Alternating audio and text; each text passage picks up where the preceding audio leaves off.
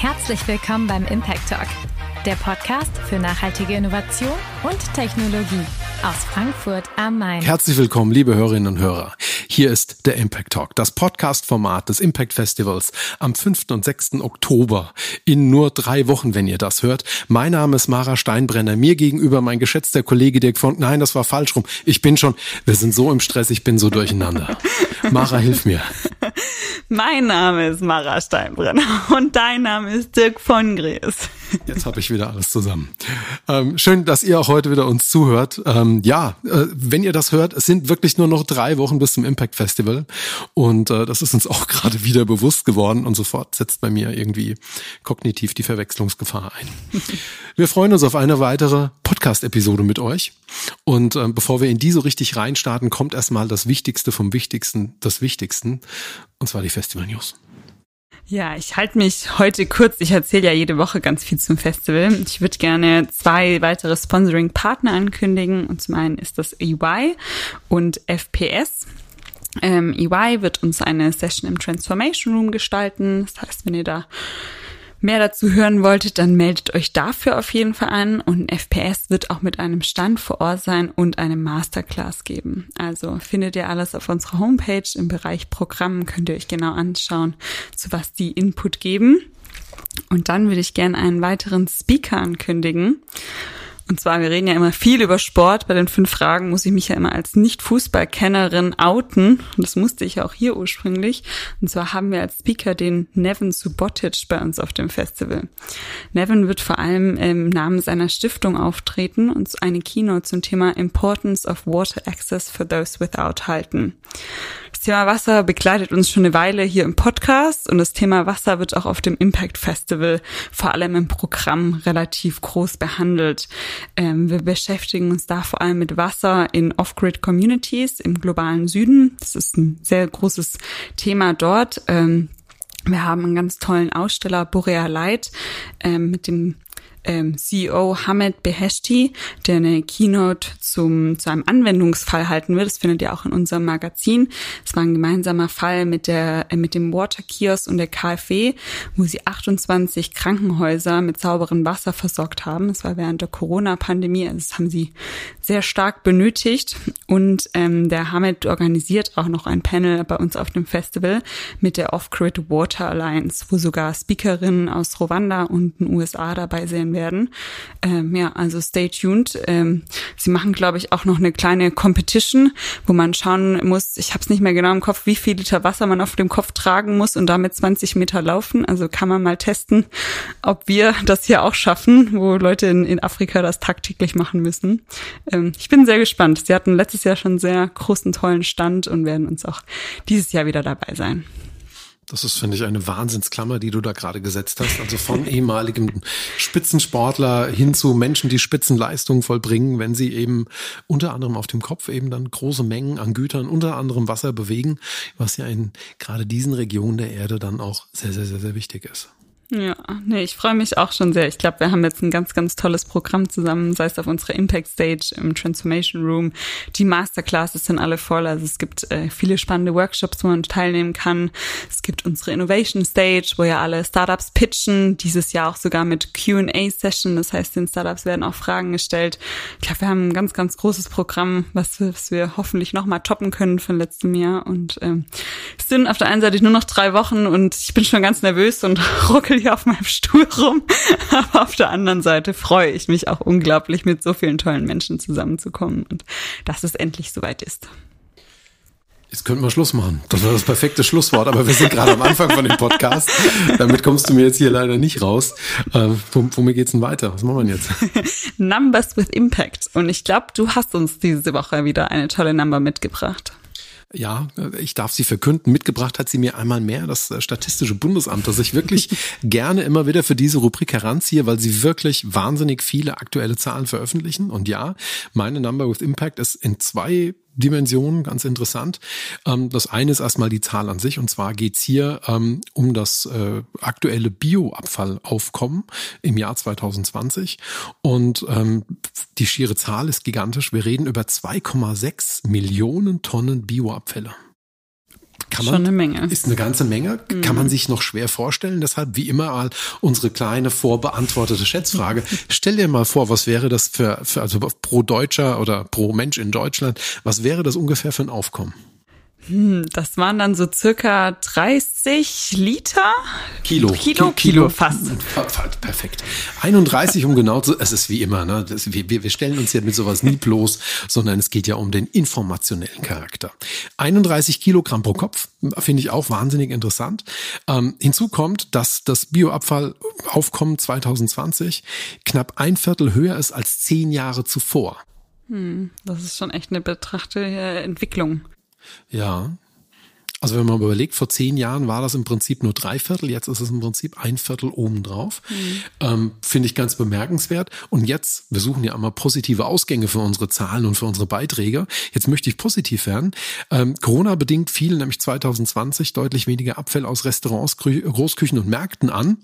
Aber dafür stieg die eingesammelte Menge aus den ganz normalen braunen Biotonnen. Und das bedeutet letzten Endes, dass wir zu Hause mehr mit Gütern, die in der Biotonne landen, gearbeitet haben. Hoffentlich haben wir das richtig gemacht, aber wir haben mehr selber gekocht, wir haben hoffentlich gesunder gelebt. Hm. Ja, ist äh, eine zweiteilige Betrachtung, ne? Wir haben ja schon davor drüber gesprochen, ob man dann mehr frisch gekocht hat und das so der natürliche Bioabfall ist oder ob die Lebensmittel bei uns einfach daheim abgelaufen sind oder man und man sie am Ende vom Tag in der Biotonne ent, entsorgt hat. Ähm, ich habe mich in meiner Studiumszeit schon ein bisschen mit äh, Food Waste beschäftigt und da einige Startups interviewt, die wir jetzt tatsächlich auch dieses Jahr auf dem Festival haben werden, sei es jetzt das Knerzchen, das irgendwie Brotabfälle einsammelt und daraus Bier macht oder Invisible Food, die wirklich klar machen wollen, wo, wo in der Wertschöpfungskette geht quasi das, das Essen verloren oder Lebensmittel verloren und werden weggeworfen. Deswegen finde ich es schon eine sehr eindrucksvolle Zahl und würde mich interessieren, wie sich das tatsächlich entwickelt hat. Ich, ich merke schon, ne, wenn ich mich auf dein Kern, Kernthemenfeld äh, be, äh, begebe, kann ich immer noch dazu lernen. Das finde ich super. Ähm, trotzdem versuche ich noch einmal ganz kurz die Lufthoheit wiederzubekommen. ähm, hier steht auch noch, der Strom aus Biogas beträgt ungefähr sechs Prozent bei der Bruttostromerzeugung in Deutschland beziehungsweise im Jahr 2020. Also insofern, der kritische Einwurf von dir bleibt, keine Frage. Haben wir wirklich gut damit gekocht, gut damit gelebt oder sind uns die Sachen nur zu Hause kaputt gegangen und wir haben einfach mehr weggeworfen? Ähm, die Frage wird bleiben, aber zumindest aus dem Bioabfall entstehen dann immerhin nochmal sechs Prozent unserer Biogasanlagen. Wobei, da sind ja auch nicht nur Biomüll drin, da wird ja auch viel anderes Zeug reingeworfen. Ja, das stimmt. Äh, von Mais und Hilage und so weiter. Aber lassen wir das. Numbers with Impact. Ja, war wieder eine spannende Nummer heute. Mal kein Wasser und auch kein Bildungsthema. Ich bin gespannt, was wir nächste Woche wieder dabei haben. Was würdest du dir wünschen für nächste Woche? Oh, vielleicht mal eine wirklich positive Number. Wir, wir, wir haben ja jedes, jede Woche probieren wir immer auch mal was Positives zu finden. Ich fände mal eine eindrucksvolle positive Number with Impact schön. Challenge accepted. Dann freue ich mich auf jeden Fall schon darauf. Und bevor wir jetzt weiter in unser, in unser Interview mit unserem Gast heute gehen, würde ich uns noch mal kurz in die Werbepause schicken. Du möchtest Teil von Europas größter B2B-Plattform zum Thema nachhaltige Transformation werden? Dann sichere dir jetzt dein Ticket für das Impact Festival 2022 in Frankfurt. Erlebe am 5. und 6. Oktober Europas innovativste Green Tech Startups sowie inspirierende Speaker und vernetze dich mit Changemakern aus unserer Community. Und das Beste? Mit dem Code ImpactTalk15 bekommst du 15% Rabatt in unserem Ticketshop. Details findest du in den Shownotes oder direkt auf unserer Website. Wir freuen uns auf dich.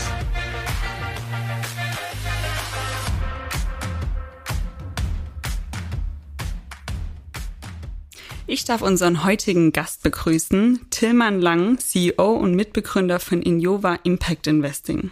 Tilman arbeitet seit über zehn Jahren an der Schnittstelle von Nachhaltigkeit und Technologie und ist Experte für technologiegetriebene Innovation, für Nachhaltigkeit und Finanzen. Vor der Gründung von Innova war Tillmann Engagement Manager bei McKinsey Company, wo er mit globalen Organisationen an Nachhaltigkeitsinnovation und Energiewendestrategien gearbeitet hat. Tillmann war auch bereits CFO von Benefit Impact Investing und war Gründungsdirektor des Sustainability in Business Lab an der ETH Zürich. Als Informatiker und Mathematiker hat Tillmann an der ETH Zürich promoviert und in Heidelberg und Santiago de Chile studiert. Tillmann lebt heute mit seiner Familie in Zürich und verbringt so viel Zeit wie möglich in Wander- oder Skistiefeln. Herzlich willkommen, Tillmann. Hallo, freue mich da zu sein. Herzlich willkommen. Schön, dass du dir für uns Zeit genommen hast. Danke euch. Und dann würde ich auch direkt in unsere nächste Kategorie, den fünf schnellen Fragen starten, damit auch unsere Zuhörerinnen und Zuhörer dich ein bisschen besser kennenlernen. Mhm. Und starte einfach mal mit der ersten Frage. Und das wäre Abfahrt oder Downhill? Downhill. Und warum? Warum, warum präferierst du das? Ähm, ja, okay, ich glaube, es liegt daran, dass wir jetzt Anfang September aufnehmen. Das heißt, jetzt ist die Mountainbike-Saison. Da da bin ich eher im, im, im, im Bike-Flavor. Unterm Strich muss ich sagen, ich bin eher Skifahrer. Ich bin generell eher der Schneemensch als der, der, der Sommersonne-Mensch. Ähm, generell präferiere ich eigentlich Skifahren, aber nicht so die Abfahrt. Ich bin dann eher ein Tourengänger. Also wenn ich mit dem Ski unterwegs bin, dann steige ich gerne auf und mache mach, mach Varianten. So der klassische Abfahrtski ist nicht, nicht so meins. Dann lieber Downhill. Sehr gut, dann passt, dann passt die zweite Frage ja perfekt ins Programm. Glacé oder Eiscreme? Ähm, also meine Kinder sagen Glasse, das ist das äh, Schweizer Wort für Eis. Ich sag Eis, weil meine Kinder lernen natürlich im Kindergarten Schweizerdeutsch, weil sie in Zürich im Kindergarten sind. Aber ich habe in Mainz äh, Eis essen gelernt und deswegen sage ich Eis. Das ist sehr sympathisch, sehr gut. Sehr schön, dann bleiben wir doch mal bei der, bei der Schweiz und Deutschland. Äh, Zürichsee oder Mainufer? Also ich würde sagen, wenn dann Rheinufer äh, als, als, äh, als Mainzer. Nein, also ich, ich mag Ufer generell gerne. Ich bin gerne am Wasser. Zürichsee ist natürlich toll. Ähm, aber wenn ich am, am Rhein bin, und zwar eigentlich egal wo, das muss gar nicht Mainz sein, dann geht mir schon immer das Herz ein bisschen auf. Der, der Vater Rhein äh, bleibt schon lebenslanger Begleiter. Wie schön. Ähm, ich schließe an. Jetzt muss ich meine Zunge lockern, dass ich das jetzt hier richtig hinbekomme. Cerro San Cristobal oder der Königsstuhl? ähm, also der Cerro San Cristobal ist äh, ein Hügel in, in Santiago de Chile. Da habe ich mal eine Zeit lang studieren dürfen. Äh, ich würde mich in dem Fall für einen Königsstuhl entscheiden. Da ist einfach viel, viel bessere Luft. Also Santiago war eine tolle, tolle Erfahrung. ich war da sehr, sehr gerne. Ähm, aber als da mal naturverliebter Mensch ziehe ich den Königsstuhl, das ist der Werk in Heidelberg, wo ich, wo ich studiert habe, vor. Da kann man besser Sport machen und zwar ohne, dass man danach so ein fiese Halsschmerzen hat von der, von der Luftqualität. Also von daher. Okay, interessant. Gute Wahl. Und mit unserer letzten Frage gehen wir noch mal in eine ganz andere Richtung. Investieren in Personen oder investieren in Themen? Investieren in Personen, weil wenn man in die richtigen Personen investiert, dann, dann kommen die richtigen Themen bei raus. Oh, eine schöne Antwort. Ja, das glaube ich auch. Das ist rund. So, wir würden sehr gerne mehr über Injova jetzt erfahren. Könntest du uns kurz erzählen, was genau ihr macht? Ja, klar, sehr gern. Also Injova steht für Invest in Your Values und ist eine digitale Plattform für Geldanlagen mit Nachhaltigkeitswirkung. Das heißt, was wir, was wir möglich machen, ich kann als Mensch über Injova Geld anlegen für die eigene Zukunft, fürs Alter. Ähm, das heißt auch mit, einem, mit einer sehr klaren und ambitionierten Gewinnerwartung aber eben halt auch mit einer Wirkung für eine bessere Welt im ökologischen Bereich, im sozialen Bereich und das auch nicht als leeres Versprechen, sondern völlig transparent. Ich sehe ich sehe exakt, wo das Geld landet, ich sehe, wie das Geld arbeitet, ich kann Einfluss nehmen auf die Unternehmen, in die ich investiere. Ähm, und das Ganze geht eben halt auch ohne viel Geld und ohne viel Wissen. Das heißt, wir versuchen das wirklich für die breite Masse möglich zu machen, für die ganz normalen Menschen da draußen. Ähm, egal, ob ich nur 100 Euro investiere oder ein bisschen mehr. Und egal, ob ich jemand bin, der gerne den Samstagvormittag mit Aktienrecherche verbringt oder wie die meisten Menschen das eher nicht machen möchte. Ja. Super. Ähm, damit bietet sich eigentlich schon die erste Frage an. Ähm, wie, wie genau läuft das bei euch? Ich glaube, was viele so kennen, auch die jetzt nicht unbedingt Profi-Investor sind, aber die sich eben schon mal irgendwie fünf Minuten mit Geldanlage auseinandergesetzt haben, die, die können mit, mit Fonds wahrscheinlich was anfangen, die kennen wahrscheinlich auch noch Aktien, dass sie darin investieren können. Inwiefern sind das Themen, die mit, die mit eurem Business zu tun haben oder wo ist da die Abgrenzung dazu? Also erstmal, wie das, wie das funktioniert, das ist eine digitale Lösung. Das heißt, ich gehe einfach auf die Webseite auf injova.de und da kann ich mir eine, eine Anlagestrategie erstellen. Das geht mit ein paar Klicks. Wir fragen dann zu Beginn, was ist dir denn wichtig? Das können Themen sein wie die Klimakrise, das Artenvielfalt. Das können auch soziale Themen sein, wie Menschenrechte, wie Geschlechtergleichheit, die Chancengleichheit und, und solche. Natürlich kann ich Sachen ausschließen, wenn ich beispielsweise vegetarisch lebe, dann kann ich vegetarisch investieren. Ähm, und darauf basierend, dann gibt es natürlich ein paar Finanzfragen. Wie viel, wie, was ist denn dein Anlagehorizont? Mit wie viel Risiko kannst du umgehen? Möchtest du umgehen? Und basierend aus den Informationen, das dauert vielleicht zwei Minuten, das ist schön mit ein paar Klicks gemacht, erstellen wir eine personalisierte Anlagestrategie, nennen wir das. Was es konkret heißt, ist, wir suchen einfach Unternehmen, die zu deinen Werten passen und die strukturieren wir als ein risikooptimiertes Portfolio. Das heißt, es ist ein Portfolio aus Unternehmen, also ein Korb voller Unternehmen, der so aufgebaut ist, ähm, dass das Gesamtkonstrukt, das Risiko schon verteilt ist und du eine gute Renditeerwartung hast, aber gleichzeitig, dass die Unternehmen eben halt zu deinen Werten passen. Und das Schöne ist, das ist eben halt ein großer Unterschied zu dem, was man sonst am Markt kriegt, das ist tatsächlich einzigartig in Europa. Es ist kein Fonds, es ist kein ETF. Das heißt, einerseits ist es total transparent. Du siehst jede einzelne Firma. Ja, du kannst es sogar personalisieren. Wenn du unbedingt Tesla drin haben willst, weil du Elon Musk liebst, dann kannst du es reinnehmen.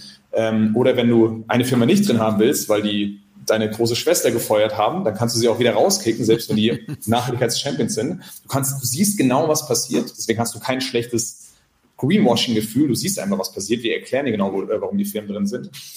Ähm, und das Zweite ist, du bist selbst Mitbesitzer äh, oder Mitbesitzerin dieser Unternehmen. Das heißt, du kannst sie auch beeinflussen. Du kannst Aktionärsrechte wahrnehmen. Wir helfen dir dabei, abzustimmen. Ja, und das machen wir sehr engagiert. Und dadurch kannst du wirklich eine Wirkung entfalten. Das ist der größte Teil des Portfolios. Dann gibt es einen zweiten Teil, den wir zur Risikosteuerung äh, einsetzen. Das sind sogenannte Green Bonds. Da finanzierst du direkt grüne Projekte, auch das mit einer Renditeerwartung. Ähm, und das sind eigentlich die zwei Bestandteile des, äh, des Portfolios. Damit musst du dich aber gar nicht so sehr auseinandersetzen. Du kannst dir alles anschauen. Wir, wir sind extrem transparenten Methoden. Ja, du kannst dich auch einfach damit auseinandersetzen, was sind jetzt die Wirkungsziele, die ich verfolge, wie funktioniert das Ganze. Ja, und das geht eigentlich recht schnell, es geht recht einfach. Unsere Erfahrung ist, dass das vor allem für Menschen funktioniert, die sonst noch nicht so viel Erfahrung haben mit Geldanlage. Und das liegt daran, dass es einfach zu einer sehr ja, bedeutungsvollen, auch emotionalen äh, Erfahrungen wird. Da, das hat plötzlich was mit deinem Leben zu tun, denn du bist jetzt jemand Mitbesitzer von dem Windturbinenhersteller, der halt die Windturbine bei dir gebaut hat. Und wenn noch eine gebaut wird, dann ist es gut für die Energiewende, aber es ist auch gut für deine Altersvorsorge. Oder wenn du Vegetarier bist und in, in das Plant-Based Burger Meats äh, äh, Unternehmen aus den USA investiert hast, wenn du das nächste Mal den Burger isst, freust du dich. Du isst dein eigenes Produkt, das ist vielleicht noch eine coole Firma. Du lernst, was die eigentlich machen für die Community, für ihre Mitarbeiter. Und äh, das machen wir möglich. Echtes Impact Investing, total transparent. Bevor wir auf den, den Purpose noch tiefer reingehen, ähm, trotzdem nochmal technisch eine vertiefende Frage.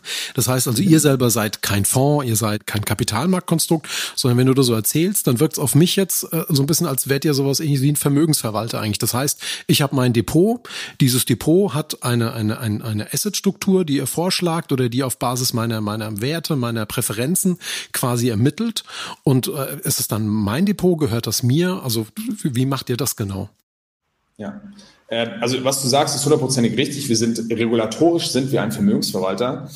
Wir vermeiden den Begriff so ein bisschen, weil die meisten Leute beim Vermögensverwalter, da denken sie an, das ist derjenige, der Uli Hoeneß bedient. Das hat mit, mit mir nichts zu tun, aber wir wollen es ja gerade für alle Leute möglich machen.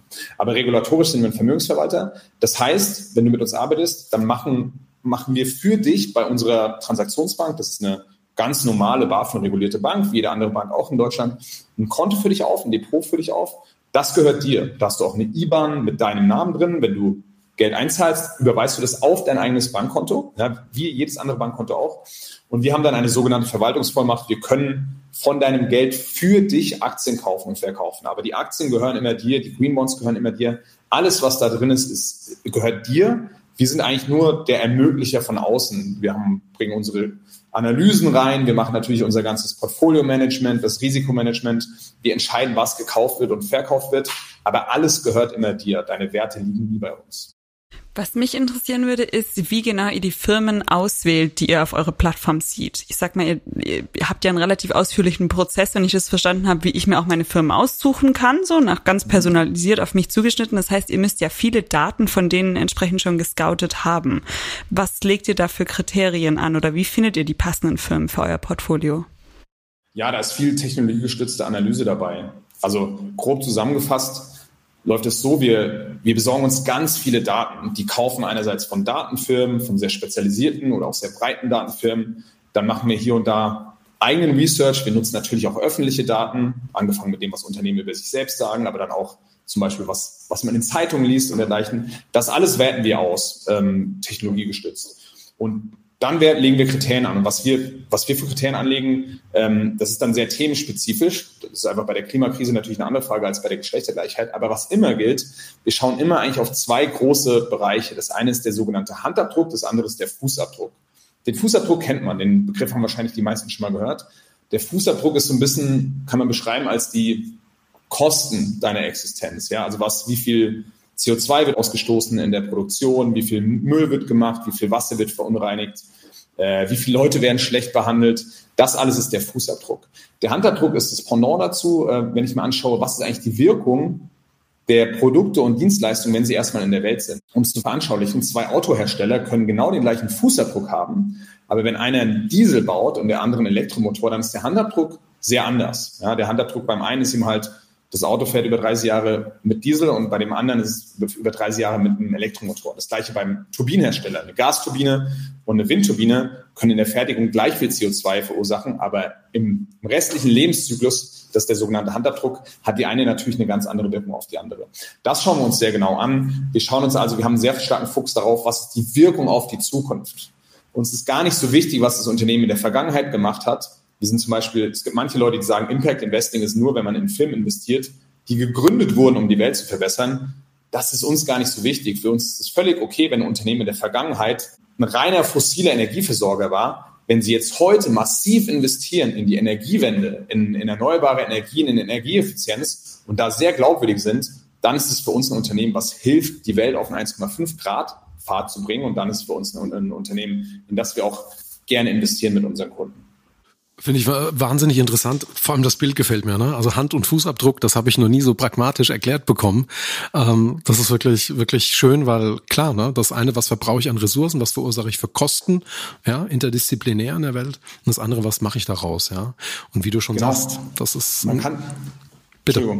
Nee, du zuerst. Wir haben so ein bisschen Delay drauf, muss man erklären. Ne? Wir sind, wir sind, man hört es ja wahrscheinlich wieder. Wir sind natürlich äh, elektrisch zusammengeschaltet und deshalb haben wir ein kleines bisschen Delay. Falls das mal so wirkt, als wollten wir uns ins Wort fallen, dann liegt das nicht daran, dass wir unhöflich sind, sondern dass das die technischen Gegebenheiten sind. Tillmann. Ja, was ich nur sagen wollte, ist, ähm, man kann es auch aufs eigene Leben gut anwenden. Also mein Fußabdruck ist die Frage, wie, wie viel fliege ich mit dem Flugzeug und trenne ich meinen Müll, kaufe ich Ökostrom? Das ist natürlich extrem wichtig, aber ihr könnt euch vorstellen, genauso wichtig ist euer Handabdruck. Worin geht eigentlich eure berufliche Energie? Ja, also ich kann irgendwie so viel Müll trennen, wie ich will. Wenn ich jetzt, wenn, wenn ich hauptberuflich daran arbeite, dass, äh, dass irgendwie Lizenzen für Ölbohrungen in der Arktis geschaffen werden, dann, dann überwiegt mein Handabdruck leider sehr den Fußabdruck. Also wir brauchen beides. Und äh, wenn ich als Mensch was erreichen will, ist der Handabdruck mindestens so wichtig wie der Fußabdruck. Ich muss natürlich meinen Fußabdruck immer verbessern, aber die Frage, wofür setze ich eigentlich meine berufliche Energie ein, meine Lebensenergie, ist ganz entscheidend. Deswegen ist der Handabdruck, dieses Fußabdruck-Handabdruck-Modell funktioniert für Menschen genauso wie für Organisationen. Definitiv, ja. Also ich finde das Bild wirklich schön. Ich will dich noch mal ganz kurz so ein bisschen, ein bisschen mitnehmen in die Finanzen, gerade weil ich mir jetzt auch vorstellen kann, der eine oder andere hat jetzt verstanden, das könnte wirklich, ist für, für jede, für jeden Geldbeutel ähm, eine interessante Lösung. Jetzt hast du aber immer wieder sehr stark von, von, auch von Risikoorientierung und Risikogewichtung gesprochen. Klar, jetzt können wir über irgendwelche Kennziffern wie Beta oder sonst irgendwas diskutieren, aber darum geht's, glaube ich, gar nicht.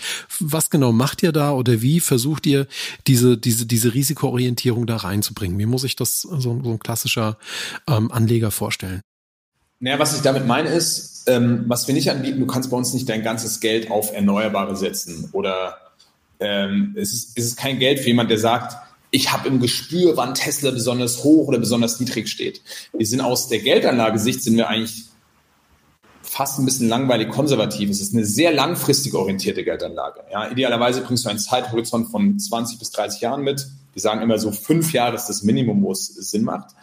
Und dann kannst du wirklich eine sehr gute Rendite erwarten, aber es ist ein sehr langfristiges ähm, äh, Investment oder eine langfristige Art und Weise, Geld anzulegen. Und mit Risikosteuerung meine ich einfach, dass, dass es gibt eigentlich zwei, zwei Hauptgegengifte gegen Risiko äh, in der Finanzwelt. Das erste ist Zeit. Ja. Ich, wenn, ich, wenn, ich, wenn ich einen langen Zeithorizont mitbringe, dann ist es schon mal gut gegen Risiko, weil es einfach heißt, ich muss nicht im schlechtesten Moment verkaufen. Das ist ja genau das, was man vermeiden will. Wenn ich Geld angelegt habe und ich muss es genau heute verkaufen, jetzt sind die Märkte aber im Keller, dann, dann habe ich viel Geld verloren. Wenn ich aber warten kann, bis die Wirtschaft sich wiederholt, dann habe ich schon mal ein erstes gutes Gegengift gegen Risiko.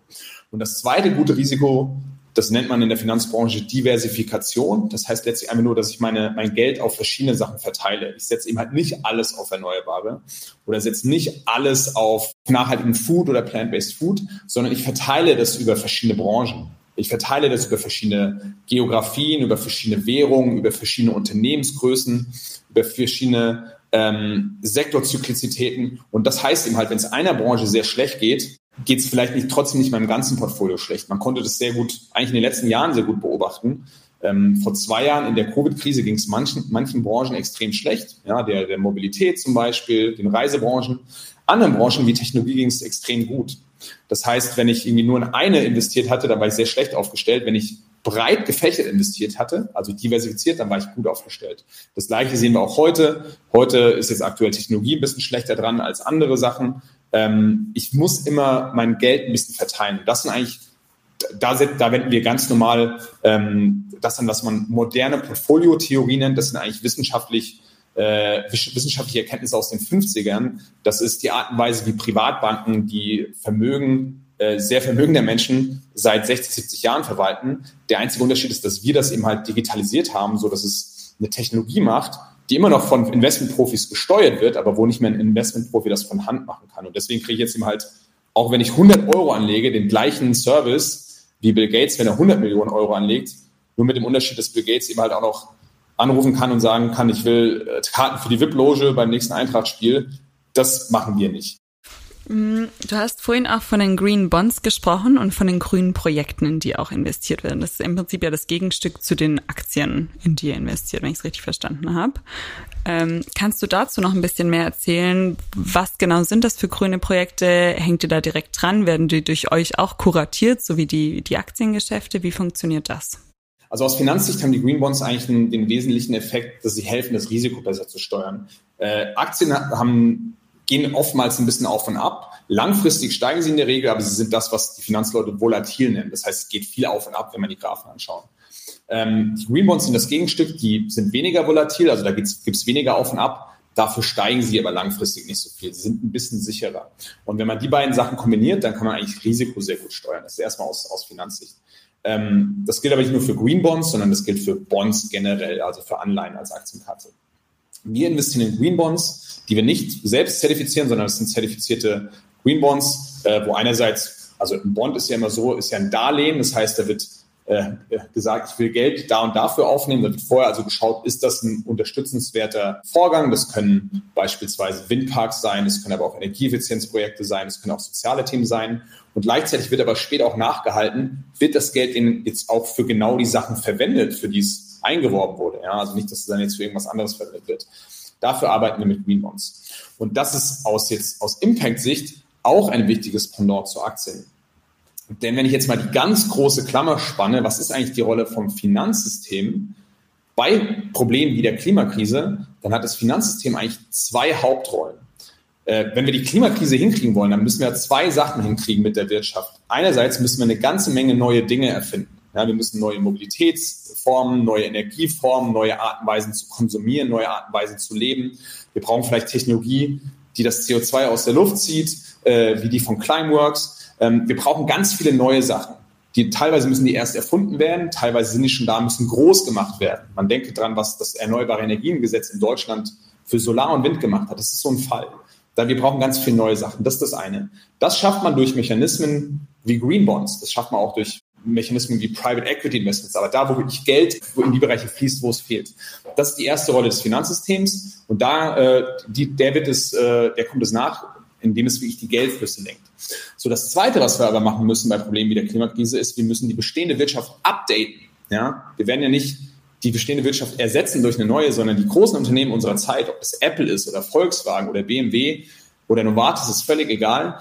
Wir müssen die upgraden zu einer klimaverträglichen Art und Weise. Zu wirtschaften. Die müssen da auch hinkommen. Und da kann das Finanzsystem auch helfen, denn wir leben ja im Kapitalismus und im Kapitalismus haben die Eigentümer von einem Unternehmen die volle Kontrolle darüber, was das Unternehmen macht. Die bestimmen nämlich, wer da am, am Steuerrad sitzt, die bestimmen, wie incentiviert wird, die bestimmen, was die Strategie ist und damit können sie bestimmen, wie das Unternehmen arbeitet. Bei Aktiengesellschaften sind es die Aktionäre. Es ist nur leider so, dass die Aktionäre seit langem nicht mehr mit abstimmen, weil alle passiv investieren in ETFs. Das heißt, da ist eine Finanzbranche dazwischen geraten und wir delegieren das alle. Das ist recht grotesk, weil wir über unsere Pensionskassen und Lebensversicherungen sind es unsere Gelder längst investiert in diese Firmen. Aber wir können dieses upgraden, wir können unsere nicht vornehmen, weil wir unsere Stimmrechte nicht wahrnehmen können. Das ist das Zweite, was die Finanzbranche leisten kann. Und das kann ich eben halt mit dem Aktienteil machen. Das heißt, wenn ich sage, wir investieren in, in Aktien und in Greenbonds, dann macht es einerseits aus finanzieller Sicht Sinn für die Anleger. Ich kann dadurch sehr gut Risiko steuern. Aber es macht aus Impact-Sicht auch Sinn, weil wir genau diese beiden zentralen Funktionen äh, der Finanzindustrie bedienen, die die Finanzindustrie wahrnehmen muss, wenn sie Teil der Lösung sein will für Probleme wie. Finde ich hochinteressant. Ähm, an einem Punkt hänge ich gerade noch, aber den kannst du mir bestimmt auch gleich erklären. Jetzt entscheidet sich jemand, da so investieren, ne? genau dieses Konzept zu nehmen, also finde das gut. Jetzt sagtest du, der kann gegebenenfalls auch Aktionärsrechte dann noch ausüben. Ähm, ich habe aber auch verstanden, ihr macht das ja im Prinzip schon für, für kleines Geld, also für Menschen, die mit kleinen Beträgen. Ich glaube sogar, ich habe auf eurer Webseite gesehen, ihr macht das sogar mit Sparplänen oder sowas in der Richtung, glaube ich, wenn ich es richtig jetzt zusammenkriege. Ja, klar, natürlich. Ja. ja. Wie löst ihr das Problem dann der Granularität? Weil ich sag mal, so eine Tesla-Aktie, die standen jetzt heute in Frankfurt bei 281 Euro. Wie kriegt ihr dann meine 50 Euro monatliche Besparung in, in, in 0, zwei irgendwas Tesla-Aktien aufgestrippt? Äh, eigentlich genauso, wie du es gerade gesagt hast. Also wir arbeiten mit sogenannten Bruchstückaktien oder Fractional Shares. Das heißt, wenn du bei uns kannst mit 100 Euro starten. Du kannst 100 Euro einmalig investieren und nie wieder mehr machen. Du kannst natürlich auch einen Sparplan machen. Aber die 100 Euro werden dann auf ein komplettes Portfolio verteilt. Und das heißt dann zum Beispiel, ja, dass du vielleicht 0,2 äh, Tesla-Aktien im, im Portfolio hast. So bei den Abstimmungen ist es so, du kannst natürlich nicht 0,2 ähm, Stimmen wahrnehmen. Eine Stimme hast du erst, wenn du, wenn du eine ganze Aktie hast, also wenn, wenn, wenn mindestens eine Eins vom Komma ist. Das ist tatsächlich so, das heißt, deine Stimmrechte können wir für dich nur dann wahrnehmen, wenn du genug Geld investiert hast, um, ähm, um eine ganze Anzahl Aktien zu haben. Die Schwelle ist aber nicht so hoch. Bei 100 Euro ist, ist vermutlich bei noch keinem einzigen Unternehmen erreicht, aber wenn du erstmal bei 1000 oder 2000 Euro bist, äh, und das ist schon, gilt eigentlich für den Großteil unserer Kunden, weil die meisten investieren mindestens 100 Euro im Monat. Das heißt, da bist du spätestens nach einem Jahr bei, bei 1000. Ähm, dann, dann bist du schon so weit, dass du für eine ganze Menge Unternehmen schon Aktionär bist oder Aktionärin und deine Stimmrechte auch über uns ausüben kannst. Mhm. Wirklich ein sehr spannendes Thema. Mich würde jetzt nochmal interessieren, ihr stellt euch ja sehr digital ähm, da, sage ich jetzt mal, ne, ihr seid eine, eine Plattform. Das stimmt. Ihr sprecht ja schon auch noch mal eine ganz andere Generation an. Also mhm. das, das wäre jetzt ein Thema, wer da konkret auch eure Endkunden sind vielleicht, ähm, generationenmäßig gesehen. Und was mich interessiert, ob es bei euch ein Bias gibt Richtung Männer, Frauen. Ich habe letztens einen Artikel gelesen, dass äh, Frauen in der Regel nachhaltiger investieren als Männer. Und das würde mich interessieren, ob ihr das seht auf eurer Plattform. Ja, ja und nein. Ich, ich zögere deswegen. Also wir haben, ähm, fangen wir mit der letzten Frage an. 40 Prozent unserer Kunden, unserer Kunden sind Frauen, also 40 Prozent Kundinnen. Mhm. Ähm, das ist erstmal weniger als die Hälfte. Das ist aber viel, viel, viel, viel mehr als üblich. Also das ist eine Frage, mhm. die Leute aus der Branche oder eine, eine, eine, eine Zahl, die Leute aus der Branche sehr, sehr überrascht. Das liegt aber einfach daran, dass Frauen leider sehr viel weniger investieren als Männer. Also die mhm. haben, die investieren seltener. Ähm, das ist auch deswegen schade, weil Frauen oft die besseren Geldanleger sind. Ähm, Gibt es viele Gründe dazu. Äh, meine, die mich, die mich an mich überzeugt, am meisten überzeugt, wenn ich sowohl auf mich selbst als auch im Freundeskreis als auch auf unsere Kunden schaue, ist, äh, Männer halten sich oft für schlauer als alle anderen und sagen, ich bin viel schlauer als der Markt und treffen dann ganz viele Entscheidungen, die sie am Schluss nur Geld kosten. Frauen haben oft irgendwie einen kühleren Kopf bei der Geldanlage. Deswegen verursachen sie oft nicht so viel unnötige Kosten und sind langfristig besser unterwegs. Aber das heißt, ich, ich würde eigentlich zustimmen, dass, dass äh, also wir sehen sehr klar als nachhaltigkeitsorientierte Geldanlageanbieter, wir haben viel mehr Frauen als, als andere Anbieter unter unseren Kundinnen und Kunden. Deswegen stimmt es sicherlich, was du sagst, aber auch bei uns sind es nicht, nicht 50 Prozent. Generell, was sind das für Menschen, die mit uns anlegen? Das sind Menschen zwischen 18 und 98, stimmt nicht ganz, ich glaube, unsere älteste Kundin ist 92. Ähm, oh, wow, das die, ist aber schon ein ganz stolzes Alter. ja, ihr haben wir tatsächlich, aber sie haben wir Hand, per Hand äh, am Telefon äh, durchs Onboarding geführt. Also digital heißt ja nicht keine Menschen, sondern das heißt ja nur, wir nutzen eben halt moderne, äh, also unterm Strich heißt digital, ich kann es vom Sofa zu Hause machen, ohne eine Hose anziehen zu müssen. Aber ich kann trotzdem noch mit uns telefonieren. Ähm, nein, aber das sind einfach Menschen, die Geldanlage machen wollen und die verstanden haben, dass Finanzen ein Nachhaltigkeitsthema sind und denen eben halt nicht egal ist, was ihr Geld macht. Äh, das sind schon Menschen, die auch was verdienen wollen mit ihrem Geld. Und das müssen wir ja. Ne? Also junge Menschen, die für die Zukunft investieren, die sind darauf angewiesen, dass sie eine Rendite haben, weil es geht ja darum, den Lebensunterhalt abzusichern. Vielleicht will man Kinder haben oder mal ein Eigenheim. Also das ist, das ist wichtig. Ähm, aber es sind eben halt auch Menschen, denen nicht egal ist, was mit der Welt passiert. Äh, und das ist ein sehr, sehr großer Teil der Bevölkerung. Ja. Was ich ganz bemerkenswert finde, und ich komme ja so aus der klassischen, aus der alten Finanzwelt als solches, ähm, da sind sie oft so gerade jetzt, ne, du hast schon gesagt, klar, wir firmieren offiziell als Vermögensverwalter, was ihr aber ja gar nicht nach vorne stellt, sondern ihr seid ja eigentlich ein, ein Problemlöser, ja. Ähm, trotzdem bei den Vermögensverwaltern wird natürlich oft dann über äh, historische Renditen gepitcht. Ja, wir haben hier, wir haben da, wir haben dort und so weiter. Das ist eigentlich aber gar nicht so eure, euer, euer Thema, wenn man mal näher drüber nachdenkt, weil am Ende bestimme ja ich als Endanleger meine Rendite selber. Ich meine, für die Märkte Märkte könnt ihr nichts. Ja, ihr macht einen gewissen Allocation-Prozess, dass ihr Unternehmen eben mit nach Hand- und Fußabdruck so ein Stück weit vermesst oder beschreibt. Aber am Ende entscheide ja ich mit meinen Themen, wie mein Portfolio aussieht und, und teilweise, also ich habe ja auch die Option, dass mein Portfolio echt einmalig ist, oder? Wenn ich da noch sage, ich will noch einen bestimmten Einzelwert dazu nehmen oder es gibt da halt eine Firma, die mir total wichtig ist und so. Also es ist ja, was das ihr stimmt. macht, ist ja echt einmalig, oder? Ja, ja, also auch da leider ein, ein Jein. Also erstmal, das stimmt. Dann, es kann sein, dass du der einzige Mensch oder der einzige Yoga-Kunde bist mit deinem Portfolio. Und dann kann es natürlich auch sein, dass du weltweit der einzige bist mit diesem Portfolio. Aber unser Job ist dafür zu sorgen, dass du dir die Rendite nicht versauen kannst, in Anführungsstrichen. Also die Technologie ist schon so gebaut, dass alle Portfolios die gleiche Renditeerwartung, das gleiche Risiko haben, natürlich korrigiert für unterschiedliche Risikoprofile. Aber das heißt, du kannst nichts kaputt machen. Du bist nicht, du bist nicht dafür verantwortlich, dass du eine gute Rendite hast. Wir sind dafür verantwortlich. Das heißt, egal was du, wie du personalisierst, ob das die Themenauswahl ist oder welche Unternehmen du reinnimmst oder nicht, wir schauen immer, dass das Gesamtportfolio Sinn macht. Deswegen kannst du dich auch darauf verlassen, dass du, dass du ein sehr sauber aufgestelltes Portfolio hast mit einer guten Gewinnerwartung. Und das, das stimmt schon. Wir gehen jetzt nicht raus an den Markt und sagen, hey, wir haben zwischen 2020 und 2022 35 Prozent Outperformance gemacht. Ähm, das ist nicht unser Stil. Das ist auch, liegt auch einfach daran, dass wir nicht wollen, dass die Leute denken, aha, super, so viel Performance, das heißt, der nächste Jahr wird es wieder genauso. Das ist einfach ein falsches Versprechen, das halten wir nicht für seriös. Es ist aber schon so, dass du, eine, dass du anspruchsvoll sein kannst, was die Rendite geht. Und es macht übrigens sogar aus Nachhaltigkeitssicht Sinn, äh, denn wir investieren, ihr habt vorhin gefragt, investiert ihr also lieber in Personen oder Themen, naja, wir investieren jetzt in Großfirmen, da geht es natürlich nicht nur um Personen, sondern schon irgendwie auch daran, sind es Organisationen, die irgendwie an den richtigen Sachen arbeiten, die gut arbeiten. Du bist ja als Impact-Investor nur dann erfolgreich, auch auf Impact-Seite, wenn du in die richtigen Dinge investierst, die Erfolg haben werden.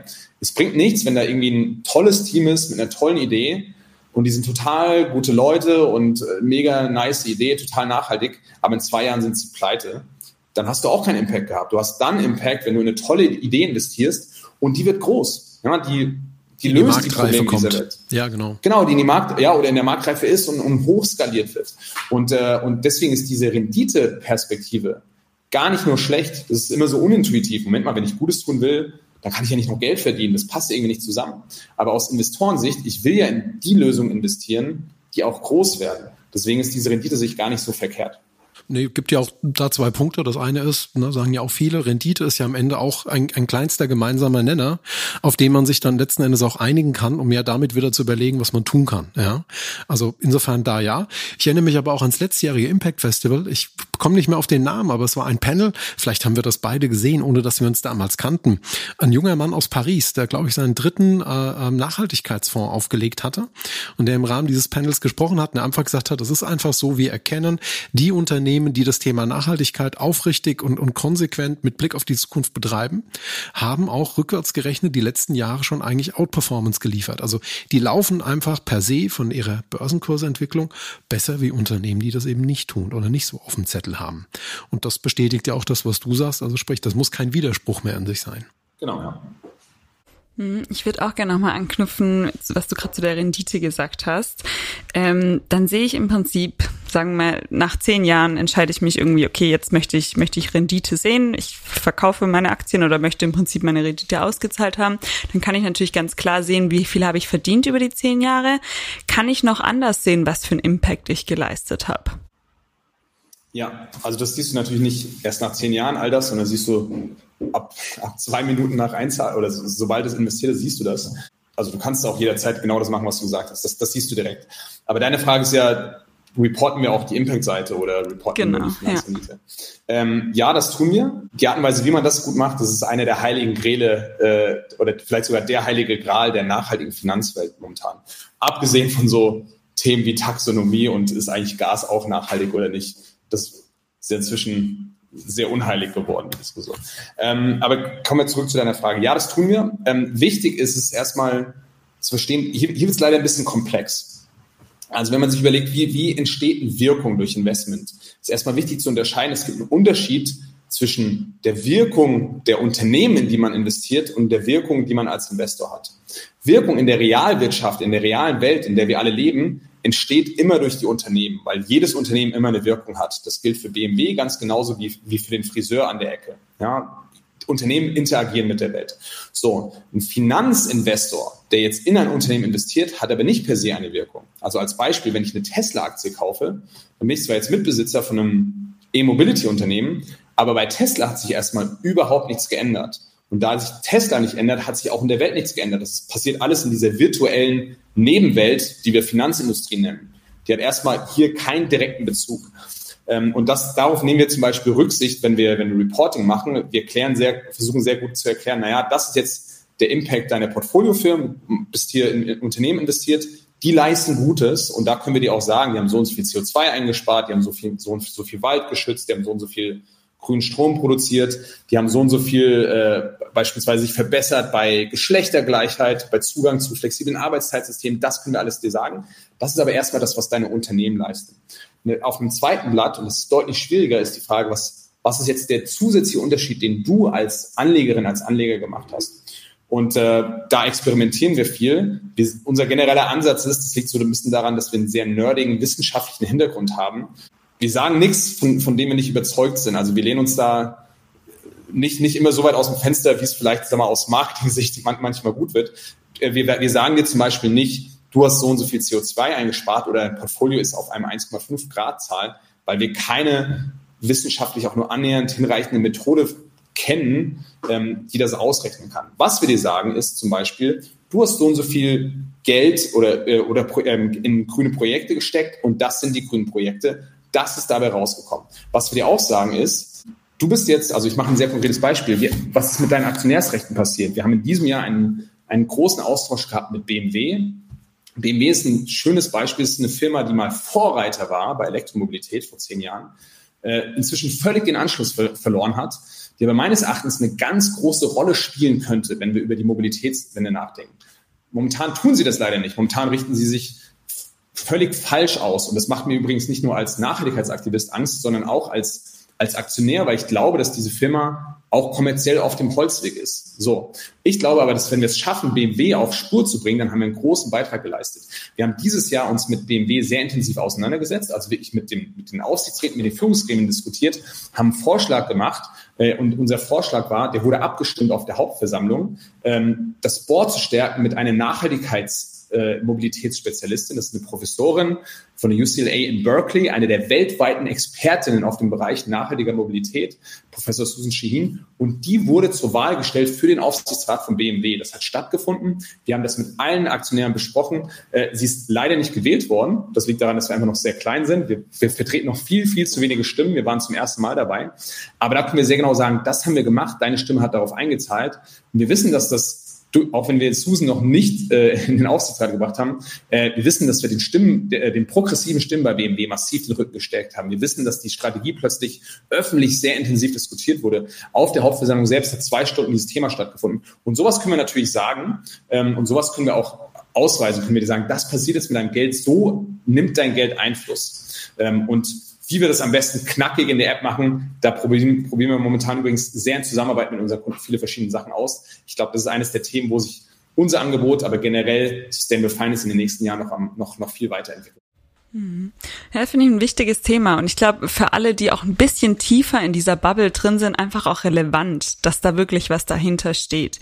Ich glaube, wenn man sehr high level ist und sich nicht viel damit auseinandersetzt, denkt aber, okay, ist ein Thema, wo ich bisschen mit aufspringen will, dann ist da vielleicht dieser Marketing-Trubel, von dem du gerade gesprochen hast, den ihr mehr machen könntet, wäre das vielleicht relevant. Aber sobald man ein bisschen tiefer drin steckt, hinterfragt man das Ganze. Und wenn man dann merken würde, da steckt eigentlich nichts dahinter, stecken keine Daten dahinter, verliert man halt die Leute. Also ja. ich, ich merke das selber schon, wenn ich irgendwie durch den Laden laufe und dann sieht auf der Verpackung steht da klimaneutral drauf. Ja, runzel ich die Stirn, denke mir, wie soll das klimaneutral sein? Also da hat die Bilanzierung auch nicht ja. richtig funktioniert. Funktioniert aber natürlich bei ganz vielen Menschen, die sich nicht tiefer damit auseinandersetzen. Ja, oder all die, all die Firmen mit ihren Net Zero Commitments. Ja. Wir sind 2025 klimaneutral. Ja, das, das ist natürlich Quatsch. Aber also ich, ich stimme dir völlig zu. Ähm, aber ich mache die schöne Beobachtung, ich glaube, die Leute verstehen das mehr und mehr. Also Green, man kommt nicht mehr so leicht damit durch und ich glaube, das wird, das wird auch sehr schnell gehen. Das, also ich meine, auch die, auch die Politiker versuchen in dem ganzen Riegel vorzuschieben, Greenwashing Riegel vorzuschieben. Das ist gar nicht so leicht, aber die Konsumenten machen das auch schon von sich aus. Und dazu gibt es viele weitere. Ne? Man denke irgendwie an Let's Flip zum Beispiel in Deutschland, die Recherchen machen. Das hilft sehr. Ich glaube, das Bewusstsein wird da sehr geschärft. Und es ist gut, dass Konsumenten und Konsumenten da sehr, sehr kritisch nachfragen. Ja, finde ich auch. Also mir gefällt dieser strategische Ansatz, ne, dass er dann quasi versucht, von der Spitze herunter Einfluss auf die Unternehmen auszuüben, dort das Thema zum Topic zu machen, eben auch. Ich glaube, dass das sehr, sehr, sehr, sehr nützlich ist, weil es einfach am mächtigsten ist letzten Endes. Ne? Ich meine, du kriegst ein Unternehmen nicht von unten nach oben geändert, ähm, aber das äh, gefällt mir sehr, sehr gut. Ich finde, ich wusste auch nicht, dass es da um BMW gerade so, äh, äh, nein, nicht schlecht steht, aber dass da ähm, doch so, so eine offene Flanke in diesem Bereich ist. Das hätte ich jetzt als normaler Mensch so gar nicht wahrgenommen. Und ich glaube, wenn man ja. sich dann auch mit den Themen beschäftigt, wird man schlauer. Ne? Einfach, einfach mal googeln, äh, BMW in Jova. Da gibt es jetzt sehr, sehr viele Hintergründe, auch auf den ganzen, ob es Spiegel, SZ, FAZ, für die Frankfurter ähm, äh, alles dabei. Aber ich, also ich stimme jetzt, also von oben ist wichtig. Ich würde sogar, wir brauchen es auch von unten, wir brauchen alles. Also wir sind in der Klimakrise inzwischen so weit, wir können uns nicht mehr erlauben, auf eine Lösung zu setzen, sondern wir müssen an allen Hebeln ansetzen. Und was wir halt sehen, ist, die, dass Kleinanleger, das ganz normale Leute, so wie ihr und ich, das Geld, was sie haben, was ohnehin in diese Firmen investiert ist, dass wir, dass wir Aktionärsrechte wahrnehmen, das ist ein sehr mächtiger Hebel, der noch gar nicht genutzt wird und äh, der den meisten Menschen noch nicht bewusst ist. Und äh, deswegen ist uns das so wichtig. Da arbeiten wir mit, mit viel, viel Leidenschaft und Nachdruck dran. Aber das alleine wird es auch nicht reißen. Wir sehen uns da schon irgendwie als, als Teil von, von der Gesamtweltwende, äh, die stattfinden muss. Und da wollen wir unseren, unseren Beitrag zu leisten. Klasse, super. Mara, jetzt haben wir viel erfahren. Jetzt haben wir einen Wunsch an dich. Wir hätten okay. äh, in unserer nächsten Kategorie, in die wir jetzt so langsam den Übergang schaffen wollen, äh, unsere, unsere Impact Festival Guestlist. Ja, und jetzt, klar, ist naheliegend, wir könnten jetzt irgendwie versuchen, irgendwie Leute von BMW einzuladen. Ähm, mich würde interessieren, wen wünschst du dir im Oktober auf dem Impact Festival als Zuschauer, Zuschauerin, als Zuhörer, Zuhörerin? Wer wäre dir wichtig, dass er kommt? Ähm, weil er entweder äh, jemand ist, der Impact mitbringt oder der Impact bräuchte oder einfach weil du sagst, das wäre jemand, der würde wahnsinnig gut auf diese Veranstaltung passen. Mir fallen zwei Leute ein. Darf ich auch zwei? Du darfst auch zwei. Wir haben eine große Gästeliste. okay, sehr gut. Also das erste wäre tatsächlich äh, Professor Susan Shaheen. Das ist die Dame, von der ich vorhin gesprochen habe, aus, aus Berkeley in Kalifornien. Ähm, was sie ausmacht, ist, dass sie, also sie ist Expertin für nachhaltige Mobilität. Und damit meine ich jetzt nicht nur ein elektrischer Antriebsstrang, sondern da geht es auch um Sharing-Systeme, da geht es darum, wie Städte Konzepte umsetzen können.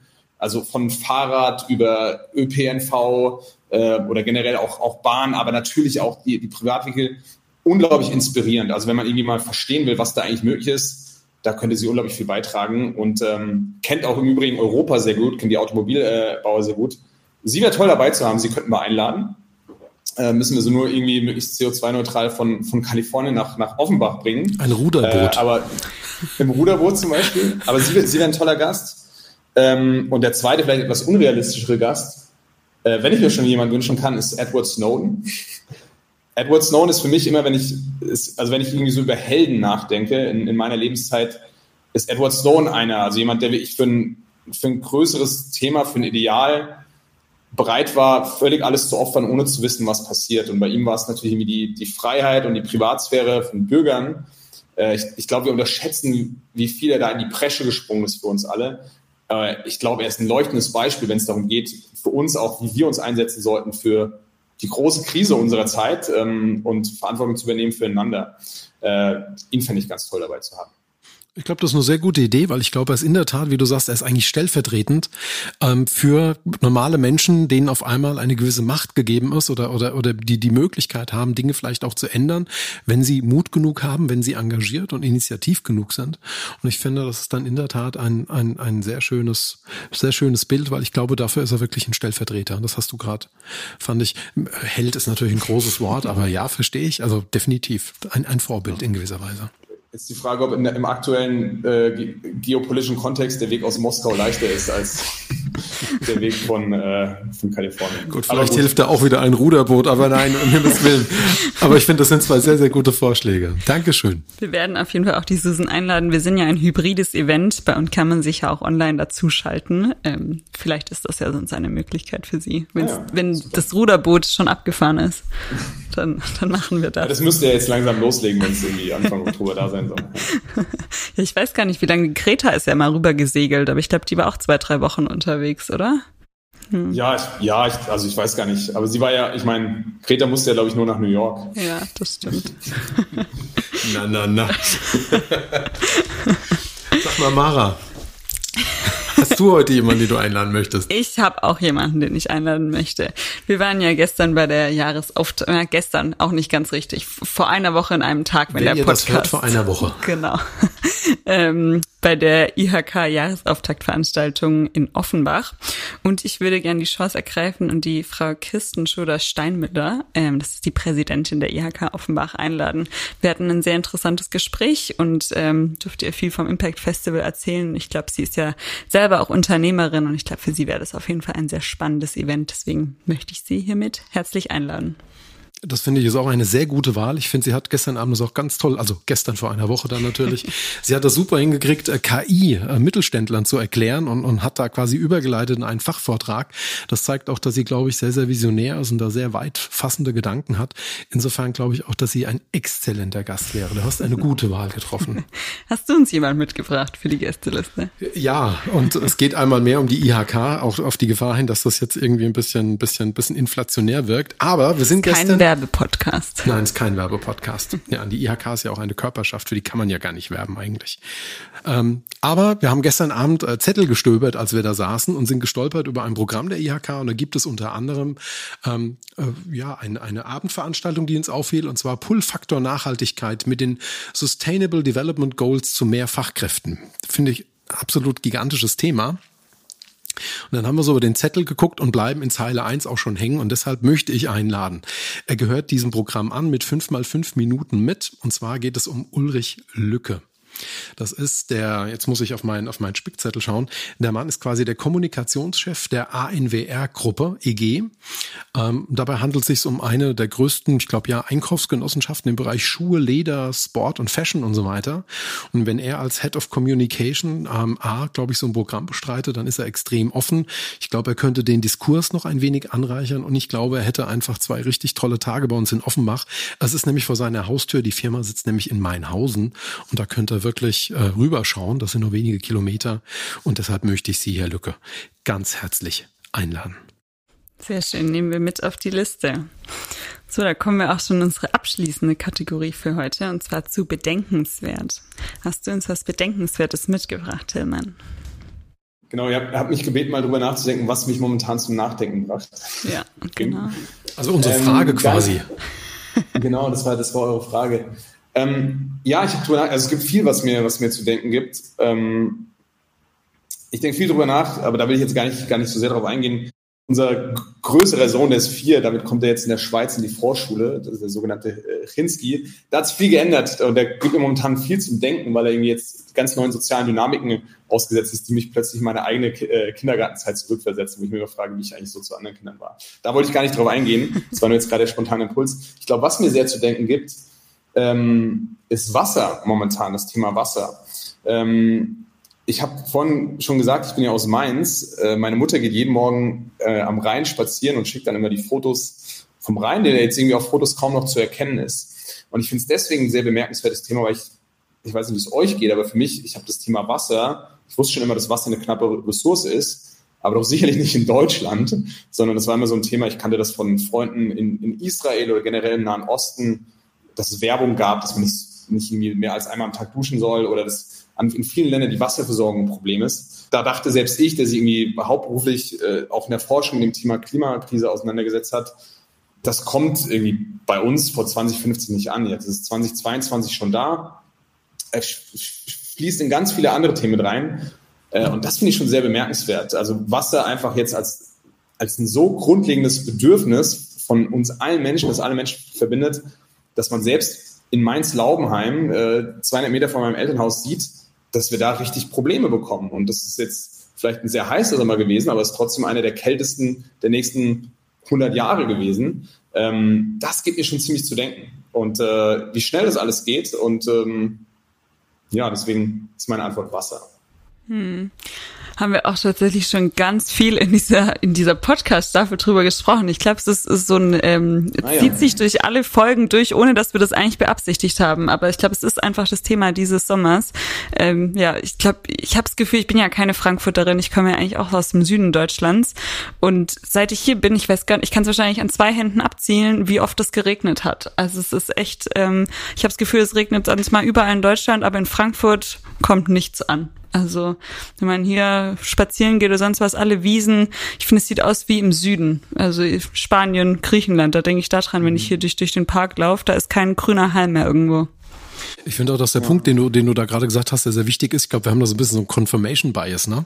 Weil wenn wir jetzt als Frankfurter, und ich weiß nicht, wann du das letzte Mal hier in Frankfurt warst, wenn wir ja rausschauen auf den Main, dann sieht er ja proper voll aus. Das liegt aber daran, der, der, der kundige äh, Erdkunde-Fan weiß das, der Main wird ja durch Staustufen quasi sehr stark abgestuft und gesteuert. Ja, deshalb sieht er noch so wasserreich aus. Wenn man dann aber einen, einen, einen, so einen ungestauten Lauf wie den, den des Rheins nimmt, dort sieht man, und ich war vor kurzem in Köln, sehr, sehr deutlich, dass da ganz andere Wasserstände drin, von Wasserstände zu sprechen, ist schon fast schon schwierig. Also ganz tiefe Pegel da sind. Und ich glaube, das ist ganz wichtig, dass wir das auch sehen und uns dessen bewusst machen, weil wir Menschen, wir brauchen ja immer so ein bisschen äh, Dinge an der Oberfläche, die wir erkennen können, die uns Halt und Orientierung und, und Belegung unserer Gedanken irgendwo geben. Und da ist, glaube ich, deine Mutter ein sehr schönes Beispiel. Die erlebt es aus erster Hand. Jemand hier in der Region, der denkt vielleicht dann eher an den Regen, aber nicht an den niedrigen Main. Und wir können ja auch nicht alle am Edersee wohnen, wo ja gerade auch die Pegel sehr, sehr niedrig sind. Also insofern finde ich das ein sehr, sehr bedenkenswerter Punkt, den du gesagt hast. Ja. Mara. Hast du denn ein Bedenkenswert, das du für uns beide heute in den Ring werfen willst? Ich habe uns auch ein Bedenkenswert mitgebracht. Ich muss ja sagen, ich recherchiere ja vor dem Podcast immer und ich probiere jede Woche wieder was Positives zu finden und es ist einfach ganz schwierig. Ich versuche schon das Thema Energiekrise und Russland außen vor zu nehmen, aber auch dann ist es schwierig. Ja, ich habe äh, so was semi-positives mitgebracht. Ähm, ich würde gerne kurz auf das Fischesterben in der Oder eingehen, was natürlich nichts Positives ist, aber es äh, hat dazu geführt, dass man sich ähm, die Umweltkriminalitätsstatistiken mal genauer angeschaut hat und ähm, dass das tatsächlich in den Fokus gerückt ist für Bund, Länder, aber auch für die ganze EU. Es soll da jetzt neue Regularien gehen und vor allem soll Personal aufgestockt werden in diesen Bereichen. Ähm, Im letzten Jahr gab es allein 11.600 Straftaten im Bereich der Umweltkriminalität. Also dazu gehören dann Gewässer, Boden, Luftverunreinigungen und nur 60 Prozent davon wurden circa aufgeklärt. Und es soll jetzt zusätzliches Personal quasi in den einzelnen Ländern dafür geben, die eben genau für solche Strafverfolgungen zuständig sind, damit sich da dezidiert auch jemand kümmern kann, dass das verfolgt wird. Und das fand ich so einigermaßen positiv für natürlich nicht so positives Thema. Sicherheit ist immer ein wichtiger Aspekt. Von daher glaube ich, sind wir da schon en jour. Ich glaube, die Dunkelziffer ist in Wirklichkeit viel höher. Ne? Dunkelziffer wird ja dann immer bei diesen Statistiken immer gerne mit reingeworfen. Aber in der Tat, wenn sich da unser Staat als Sicherheitsorgan mehr engagiert, dann ist es, glaube ich, durchaus wirklich etwas Positives genauso positiv wie das, was wir heute mit dir erlebt haben, Tillmann. Vielen lieben Dank für die vielen Informationen, für wirklich jede Antwort und jedes Detail, auf das du eingegangen bist. Ähm, wir freuen uns jetzt wahnsinnig darauf, dich hoffentlich ganz bald wiederzusehen. Ja, wir sehen uns Anfang Oktober in Offenbach. Genau. Am 5. und 6. Oktober in Offenbach. Äh, wir dürfen dich ja auch wieder mit einem inhaltlichen Input auf dem Festival begrüßen und mit einem Ausstellerstand. Ähm, für alle Hörerinnen und Hörer. Falls ihr ja, Tillmann persönlich kennenlernen wollt, dann kommt zum Impact Festival. Ja, genau. Da freue ich mich auch drauf. Kommt gerne vorbei. Dann bis in den Oktober. Vielen lieben Dank und alles Gute für dich. Danke auch euch, Dirk Mara, hat viel Spaß gemacht. Alles gut. Ciao, ciao. Schön, ciao.